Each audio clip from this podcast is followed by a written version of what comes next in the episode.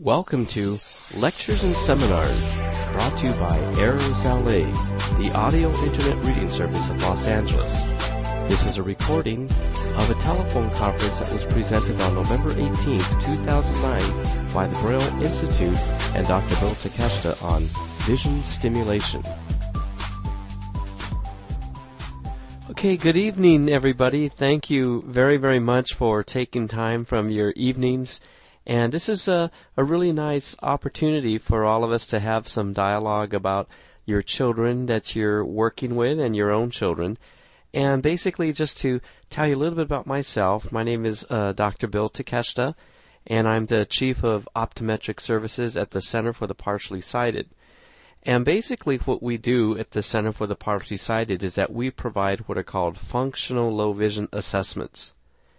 Now, the functional low vision assessment is a way that we can actually evaluate how much vision does a child have, and based on their level of vision and where they are developmentally, we recommend programs of vision stimulation.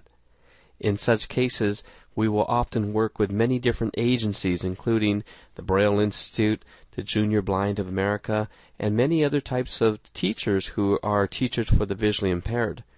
So it's often very helpful because these specialists, they do come to the examinations so they can actually see exactly what it is that we're recommending to help these children to develop their vision. Now, by the way, this, this particular telephone conference, we are recording this through Airs LA. So if you have other teachers, there's been many other teachers and parents who have requested that we record it. This is going to be something that will be on Airs LA, and that's at www.airsla.org. So that's www.airsla.org. And what I'll do is I'm going to go ahead and do a small presentation and then after we can open it up to questions. So if it would be okay, if you could hold your questions till the end, that'll be making it a lot easier for this particular recording that we're going to do. So the first thing that I really want to talk about is this entire concept of how is it that a person sees? Many times we're under the impression that when a child is born, the child just has normal vision, just like a ordinary adult. Well, what we know is that even among the children who have perfectly healthy eyes and have not had any other types of incidences, that they actually do not see like an adult when they're born. What we know is that a young child who is recently born, they can only see black and white. We also know that the newborn child's eyes usually are only focused at a distance of 8 to 16 inches. And thirdly, a newborn cannot move his or her eyes, and they typically are going to be most interested in looking at round circular objects. As a child gets to be a little bit older, we know that by about two to three months, they're really most interested in actually looking at the entire face of a person. We know that they then start to develop a little bit of ability to move their head, to track and follow by moving their head. And we then know that by about six months, they develop the ability to focus a bit farther. They could focus at about three feet away. By 12 months, a child then has color vision. They also have the ability to coordinate the two eyes together as a team. So this is why it's very common that a child who is younger than 12 months of age, they might have a crossed eye or an eye that drifts or turn. So all of these things really show how vision is a skill that is learned and it's developed.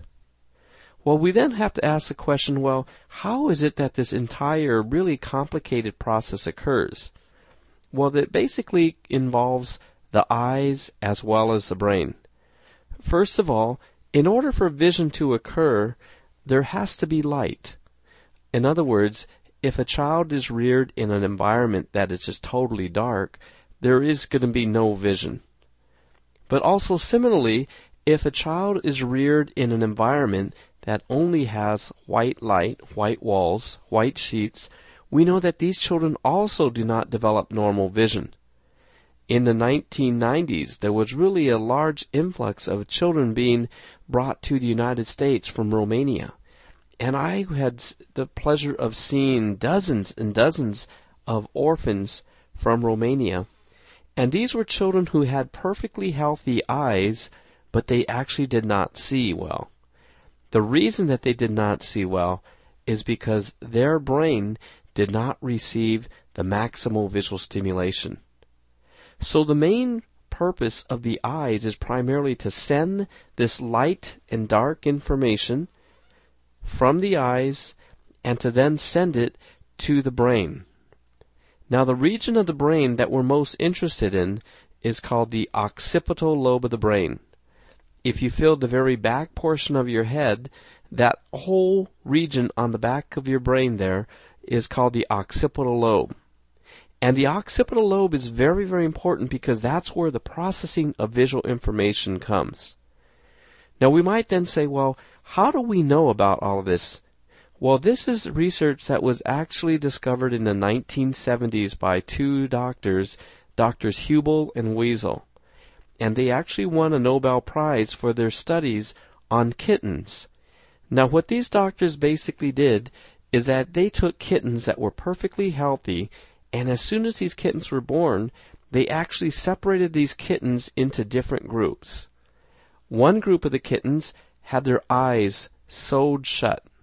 When their eyes were sewn shut, it eliminated the ability of light to enter the eye. The second group is where they actually reared them in a room that was completely white, and the third group, they reared them in a room where there was normal different kinds of colors and patterns. Weeks later, what they did is they evaluated how did these kittens see? They unsutured and opened the eyes of the kittens that had their eyes sewn shut, and what they found was that these kittens they could not traverse or walk through a maze. These kittens were actually blind. So from that, they thought it must be that if a kitten does not receive enough light, they're going to be blind. Well, they then studied the kittens that were reared in a room that just had white walls and floors and ceilings, and they found that these kittens also were blind. So they realized that it's not just the fact that it's going to be light, but there must be something in addition. And then they studied those kittens who were reared in a normal room, and they found that those kittens who were reared or raised in a normal room, they had normal vision. So what they then later did is they studied the brains of these kittens and they were able to find that there was a very interesting thing that the very back of the brain called the occipital lobe of the brain, the cells in the occipital lobe of the brain were different between each of these groups of kittens. The kittens that were reared in a normal environment, the brain cells in the occipital lobe of the brain were very large and very mature. And the kittens who were reared in a completely white room, their brain cells were much smaller. And the kittens who had their eyes sewn shut, those particular cells in the occipital brain was even smaller yet. So what that really showed them was that vision occurs in the back of the brain called the occipital lobe, and those cells of that part of the brain were actually different in size depending on what kind of stimulation. So from this research, they realized there must be something about the type of stimulation that actually causes the brain to develop. They then did additional studies where they actually placed some kittens in a room that had vertical stripes. And with these kittens, what they found when they studied their brains, they actually found that there were columns of cells. These are called dominance columns. So very interesting, when these kittens were raised in a room that had vertical stripes, they were able to only see the vertical stripes and there were actually cells in the brain that were much larger in a vertical column.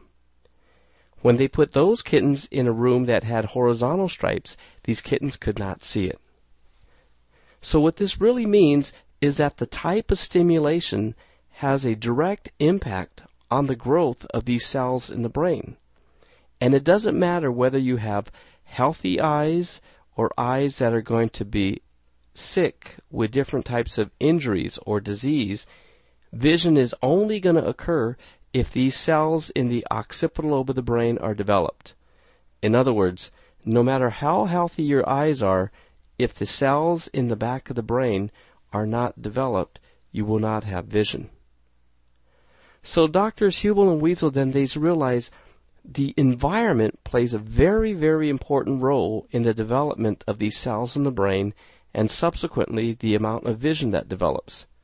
So what they then did is they wanted to know what happens if we take some of these blind kittens and then suddenly put them into a room that has normal colors, normal patterns, all these different types of shapes and sizes and colors.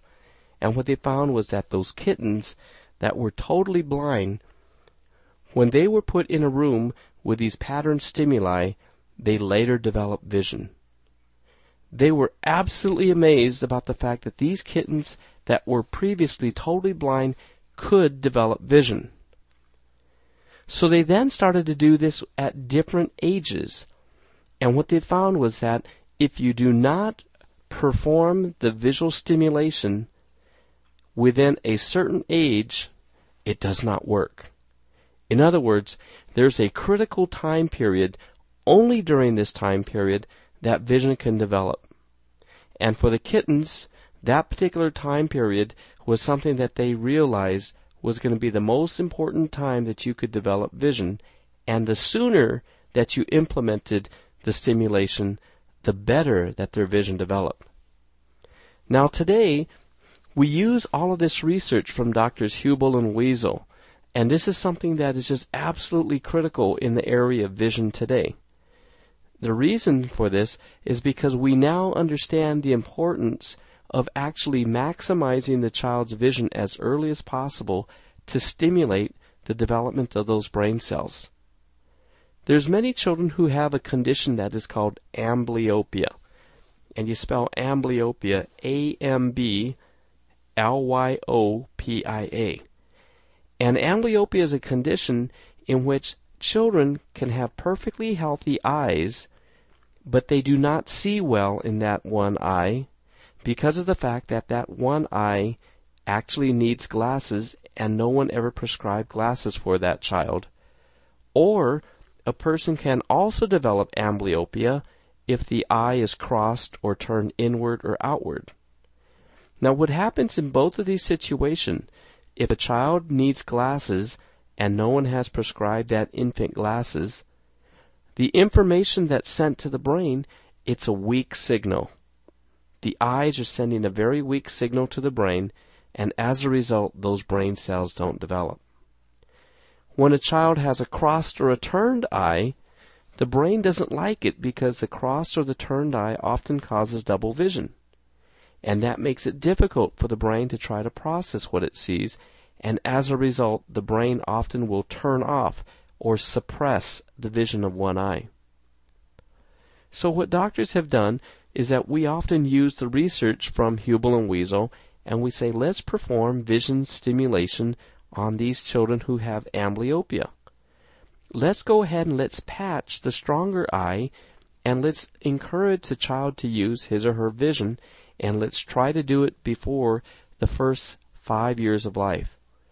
And what we find, and we have known this for many years, is that children who receive patching at the appropriate age, that their vision, they can go from 2400 all the way up to 2025 or sometimes even 2020. But again, the important factor here is that this stimulation has to be done during that critical time period. If we begin the vision stimulation at 5 or 6 or 7 years of age, we don't get as good of results as if we begin that type of patching at two or three months of age.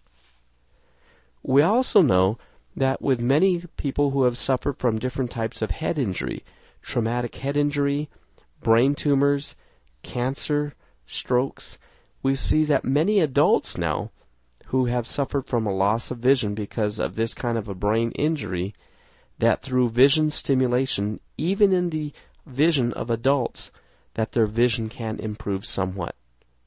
We have seen studies coming out of Emory University where people have lost half of their peripheral vision because of a stroke, and after receiving vision stimulation, that they are developing and regaining some of their peripheral vision. So we're seeing that the studies and the research are now telling us that things are very, very different than we originally thought. In other words, even adults who are older than the age of seven, there is still some hope if the treatment is intervened at an early enough age. So let's talk about what are some of the more common causes of vision impairment among children that we think will benefit from vision stimulation or this type of patching.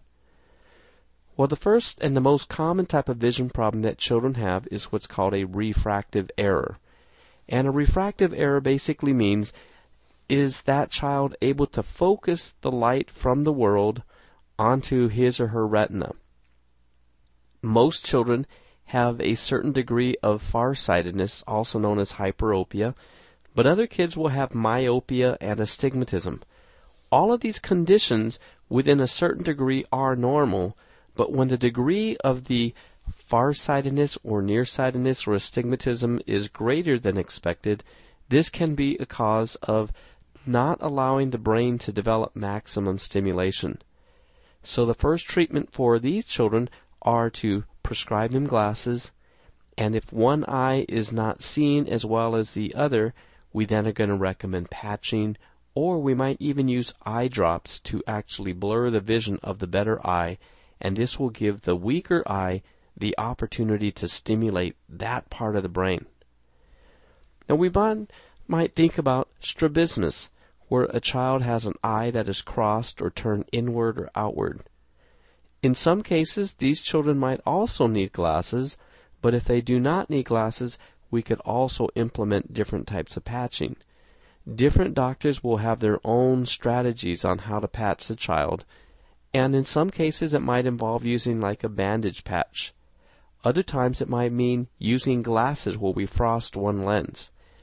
But in either of these types of cases, we are still stimulating those brain cells that receive information from the crossed or the turned eye. Now, children who are born premature very often have retinopathy of prematurity. And retinopathy of prematurity is a condition that occurs usually when a child is born before 32 weeks gestation or they have a very low birth weight. In these cases, the retina is not fully developed at birth, and as these children are in an incubator, we often find that abnormal blood vessels develop. These blood vessels could sometimes leak and cause scar tissue, and this scar tissue could also often cause the eye to become very nearsighted. When the eye is nearsighted like this, we have that possibility that one eye or both eyes are not sending the best signal to the brain and that a occipital region of the brain does not develop maximally. We also see with optic nerve hypoplasia, this is another condition where the nerve that connects the eye to the brain, that nerve is smaller than normal, and as a result, those particular brain cells in the occipital region, they do not get maximum stimulation. You could almost think of that as if you're going to water your lawn and the hose that you have is very, very narrow. It's very small like a straw. Your grass is not going to get as much water and similarly the visual centers of the brain do not get as much stimulation. And most importantly, I think the most important case for vision stimulation is going to be cortical vision impairment. Now, we tend to try to categorize cortical vision impairment under the classification which we call neurological vision impairment. Any time that the primary cause of the vision impairment is due to the brain, we tend to call it neurological vision impairment, and within this category, there are three types, three different types of neurological vision impairment. The most common type is called cortical vision impairment, and this is typically where these kids do not see normally because the visual cortex, the occipital lobe of the brain there, it is not functioning normally. These kids typically have better peripheral vision as compared to central vision. They usually are more interested in looking at moving and rotating objects, and we find that these kids often are going to have difficulty using their central vision. A second type of neurological vision impairment is called cortical blindness. This is when the occipital lobe has been damaged so much that they do not see anything at all. These are children who are totally blind. These kids who have cortical blindness, we usually do not find that vision stimulation is helpful.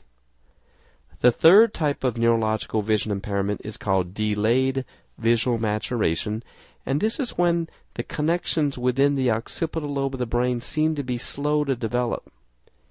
When we think about what's actually happening within the brain, we know that each time that a child actually sees something new and different and novel, the eye sends a signal through the nerve and it eventually reaches the brain. Now, what actually is happening within the brain is that there are different types of connections between the different neurons. Now, there's these particular small little root-like structures that are called axons and dendrites. And when the brain is processing that type of information that it receives from the eye, a new little connection actually develops. These are called dendritic spines.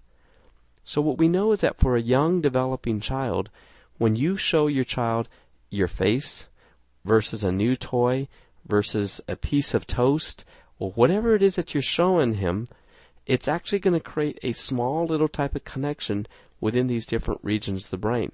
This is the same thing that happens when your child begins to crawl or begins to talk. These are different connections that are being made within the brain. And this is why it's so important that stimulation is important for all aspects, all aspects of development. That stimulation is critical to the brain because it helps these new little nerve connections to develop. Whether we're talking about vision or hearing or reaching or crawling or learning to read or write, that's actually what's happening inside the brain. We are not actually creating new nerves in the brain, but we're actually making smaller and new connections between the nerves in the brain.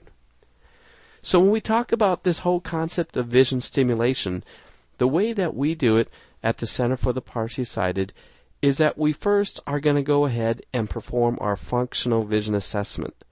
We want to find out what are your child's strengths and weaknesses, and we're going to begin by actually working with your child's strengths. The reason for this is because if a child is able to see things better, for example, on the right hand side, we want to introduce all these targets on the right side because this is where the child can realize and learn that vision is actually something that's very enjoyable. It's something that's a very helpful tool. As a child then becomes more addicted to using vision, we can then start to work on the areas of weakness. So if a child cannot see on the left hand side, after the child has learned to become very interested in using vision and is always searching and scanning and looking for the lights or the toys or the pom poms or your face, we then could go ahead and put these visual stimuli in the weaker visual field.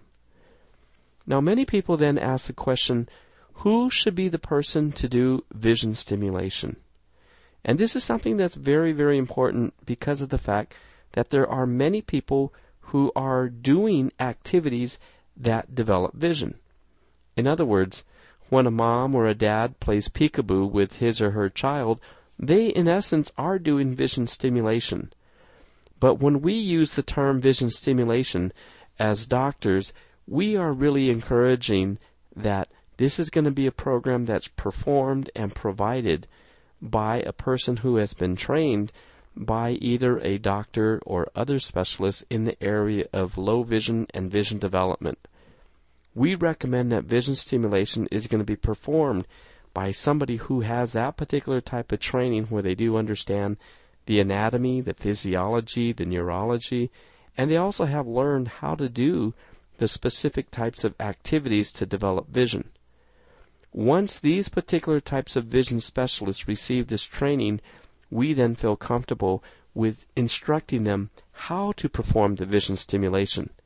For example, here in Los Angeles, we have actually spent hundreds of hours training staff from the Braille Institute and the Junior Blind of America to perform individualized vision stimulation.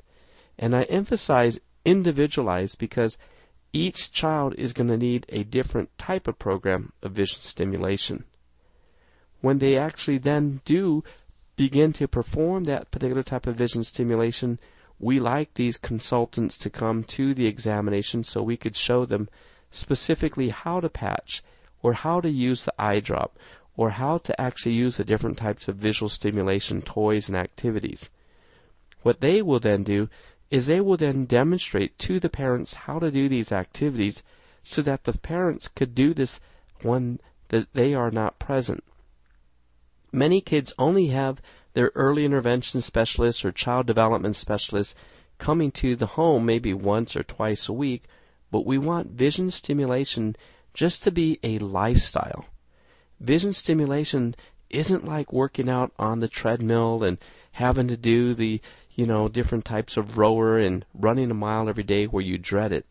But understanding what vision stimulation is, is a way that parents and family members and teachers and other therapists could actually incorporate that into the child's everyday life. So I'm going to give a few examples of what we might talk about in vision stimulation. And one of the clues that we first want to find out is what type of visual stimuli does the child prefer? Does this child prefer objects that are stationary or things that are moving? We see that children who have retinopathy of prematurity often like objects to be presented right in their central vision, whereas children with cortical vision impairment often prefer moving objects that are going to be spinning and rotating in that peripheral vision. Lighting is another type of condition that we need to understand. There are many children who are going to have conditions such as optic nerve hypoplasia, and we really need to increase the lighting significantly or there might be other children who have cone degeneration and they actually have problems where it's too bright and we then want to use dark illumination. So we first are going to find out number one, what kind of targets to use. Number two, what kind of lighting should we have? Number three, we want to then find out what is going to be the best field of gaze to present these toys. How far should you present these toys and patterns and stimuli? And how frequently should we do this? Many times, some kids might be very, very interested in a light box that's going to have black and white stripes, and other kids are not going to be interested in the light box at all, but they might be interested in a person's face. This tells us a little bit about their stage of vision development. After we have actually done that, we then also want to consider how long can we perform the vision stimulation. Should we be performing it at 30 second intervals, one minute at a time? And when we're doing this type of therapy, we can actually do this just when we're doing our daily routine. When you come to the examination, you're going to actually learn what types of colors should you present, what distance. So let's say, for example, that you're going to wake up your baby and your baby's sleeping in the crib. We're going to recommend what type of lighting to have inside your child's room, and when you turn on the light, it's going to actually illuminate your face.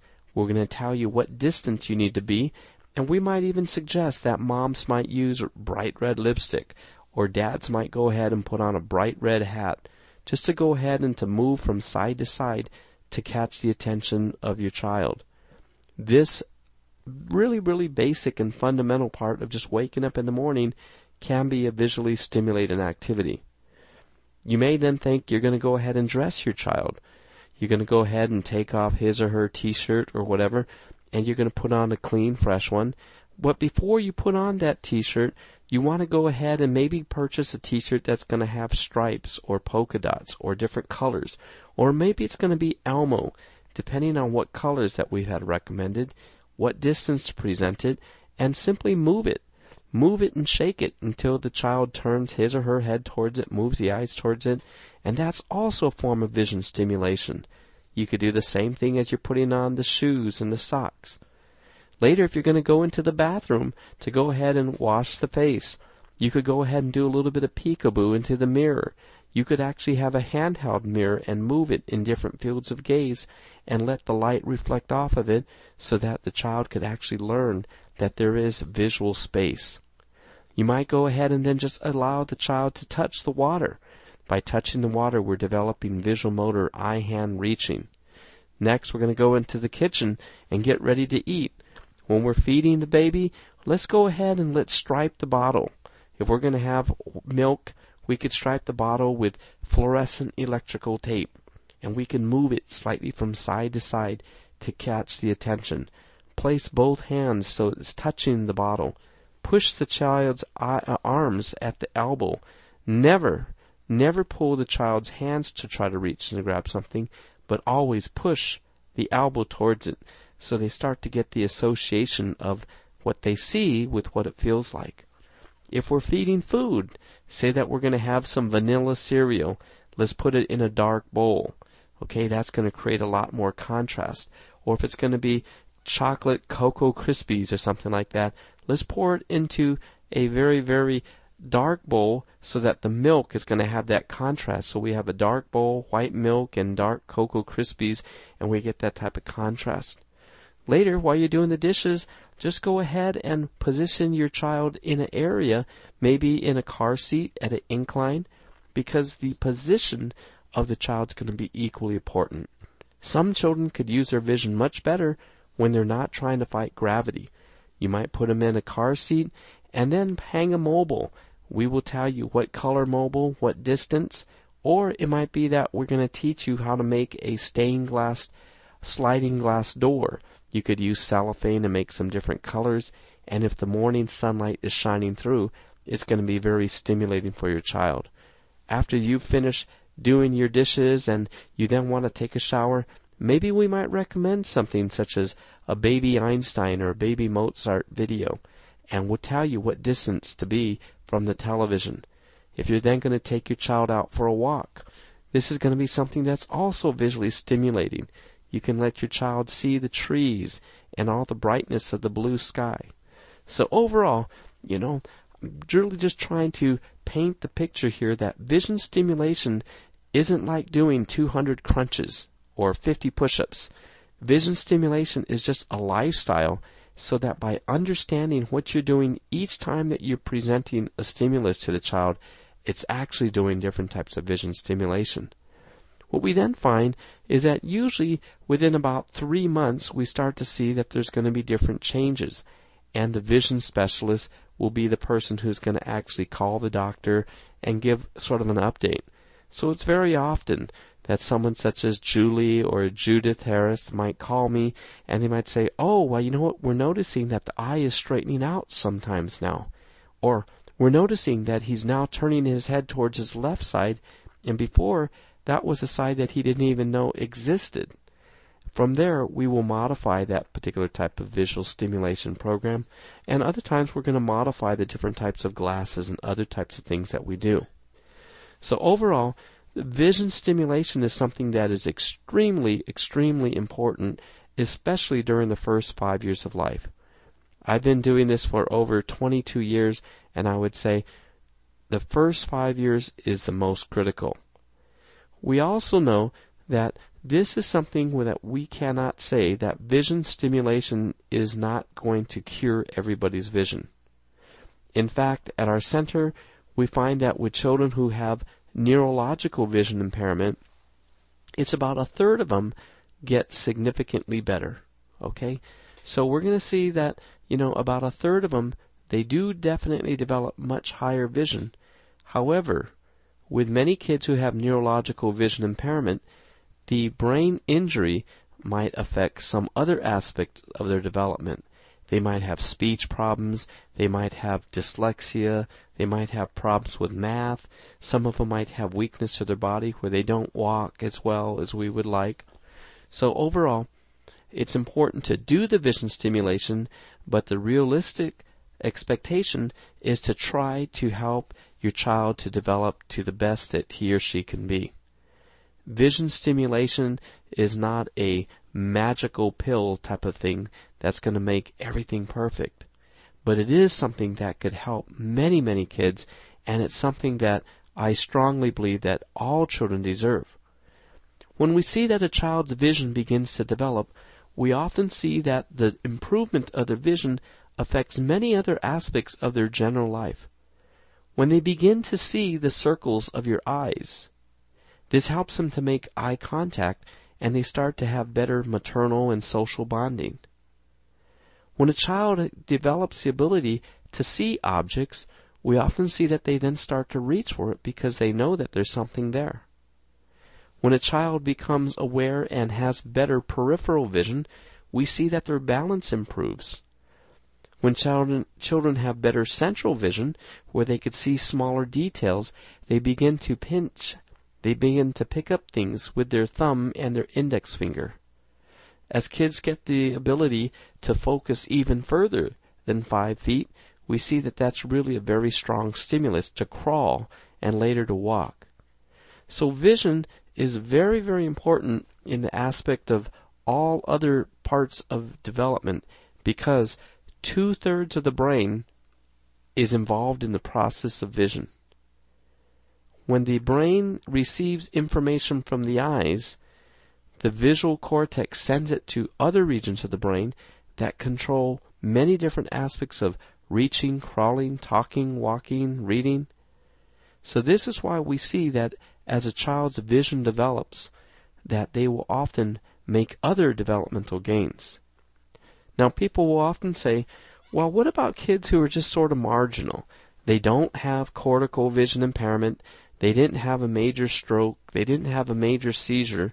But my child was premature. My child was 28 weeks gestation. Or my child was, you know, one pound, four ounces. Well, I think that these kids who are high risk are really probably the most important because they have enough function that we could really accelerate their development. There's a lot of people who feel that kids who are at risk, they're doing good enough and they'll catch up at a later time. But I think that these are the kids that we're going to get the most responses with, and these kids are going to actually do extremely well. So I do have a lot of concerns with some of these kids who are being denied different types of services because they're actually performing too well. When I was in my private practice, I specialized in working with kids who had vision related reading problems, and it was very, very often. If a child was only one grade behind in reading, a lot of times the teachers would say, well, he'll catch up. He's not doing that bad. He'll catch up. And then the following year, well, he's not that far behind. He's only a year and a half behind in reading. And then we got the following year. Now he's two years behind in reading. Well, in reality, what this child has done, this child has lost two complete years of the potential of actually learning more. So, in the same respect, when a child is having some marginal weaknesses with their vision or with other aspects of development, I think that vision stimulation and other types of stimulation, such as sensory integration therapy, physical therapy, occupational therapy, speech therapy, behavioral therapy, I think those are equally important. Now, the last thing as we begin to close is the fact that many people confuse the terms vision therapy with vision stimulation. Vision therapy is a program that is provided by licensed optometrists and ophthalmologists. This is a program that is prescribed specifically by doctors and most often performed in the offices of doctors where lenses, prism, filters, and specialized instruments called vectograms and polaroids are often used to help the child to develop higher levels of vision. This is usually for kids who have a weak eye muscle or a focusing problem where they can't shift the focus from far to near. In contrast, vision stimulation is a term that we usually use to actually try and enhance the vision of children during the first five years of life. These children typically have low vision. These are kids who might have legal blindness, they might have a loss of peripheral vision, blurred sight, eye disease, optic nerve disease, or problems to the visual centers of the brain. So when we ask the question, do teachers for the visually impaired perform vision therapy? By definition, the answer would be no. And the reason for that is because vision therapy is performed in the doc, the doctor's office, typically by doctors or certified vision therapists. Some teachers may have received training from low vision optometrists and ophthalmologists, and they might perform vision stimulation similar to many child development specialists or infant development specialists or early intervention specialists. Even some occupational therapists have actually attended many programs and seminars on vision stimulation and they may perform the vision stimulation as well. So overall, I want all of you parents and teachers who work with children with low vision to really recommend vision stimulation and encourage the parents to do the vision stimulation activities as much as they can. In order to know which activities to be done, it's important that they either have a functional low vision assessment by a low vision optometrist or ophthalmologist, or that they work with a specialist who has been trained in this area. So, I hope that this information is helpful. And at this time, we'll go ahead and open it up to uh, questions. Okay. When a child actually has infantile spasms, that is something different. When the whole body is spasming, that is something that is not going to be related to the patching of the eyes. That seems to be more of a coincidental thing that's happening at that time. So, so at this point in time, I think that the infantile spasms where her body is shaking and things like that, that is where basically her neurologist might want to go ahead and evaluate her to see if there's other medications that might help with that. However, to develop the vision, it seems as though there are some problems to the optic nerve, and I would suggest that vision stimulation would be helpful.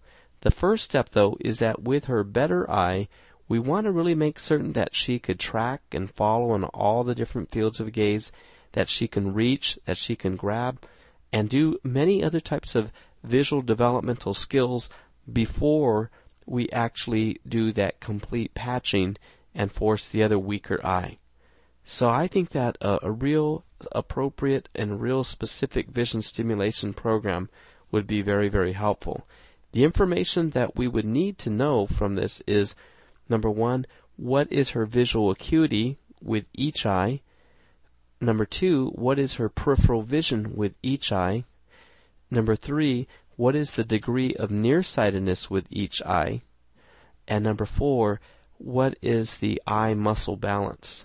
And from those pieces of information, then a specific program of patching can be performed, and that patching might involve wearing glasses with a piece of uh, tape over it, or it might involve using a bandage patch, or it might involve just using an eye drop to blur the weak, the better eye to force a weaker eye to stimulate the brain.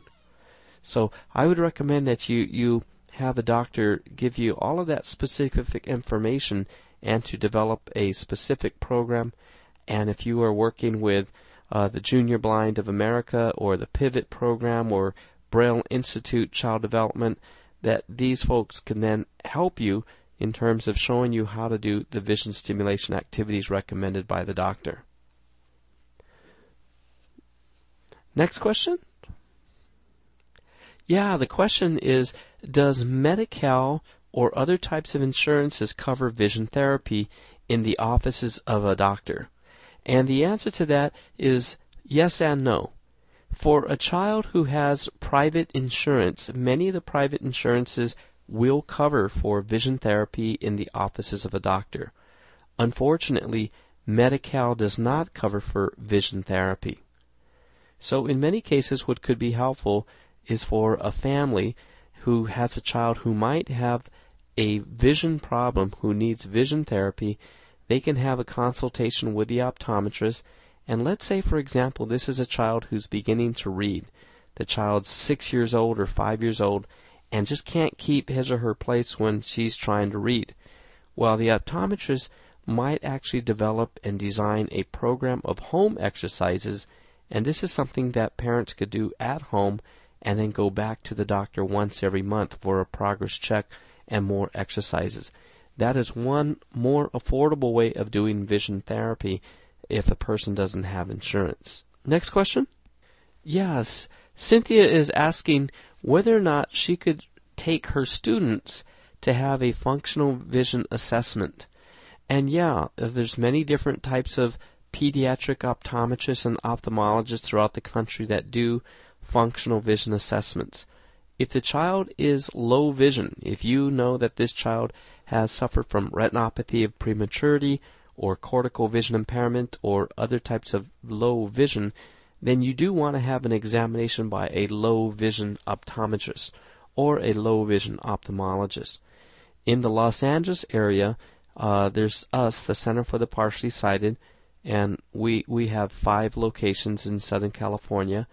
There's also the Southern California College of Optometry that also does perform functional low vision assessments. Yeah, and these particular types of low vision examinations, whether it'll be at the Southern California College of Optometry in Orange County, that's in Fullerton, or uh, Center for the Partially Sighted. We have offices in the San Fernando Valley, West LA, Culver City area, Torrance, Pasadena, Eagle Rock. Uh, these particular types of examinations are covered by Medi-Cal. If the child has straight Medi-Cal, Medi-Cal will cover for the low vision examination as well as glasses that the child might then need. In some cases, too, CCS might make that particular type of a referral as well. Okay, thank you everybody. Okay, bye bye.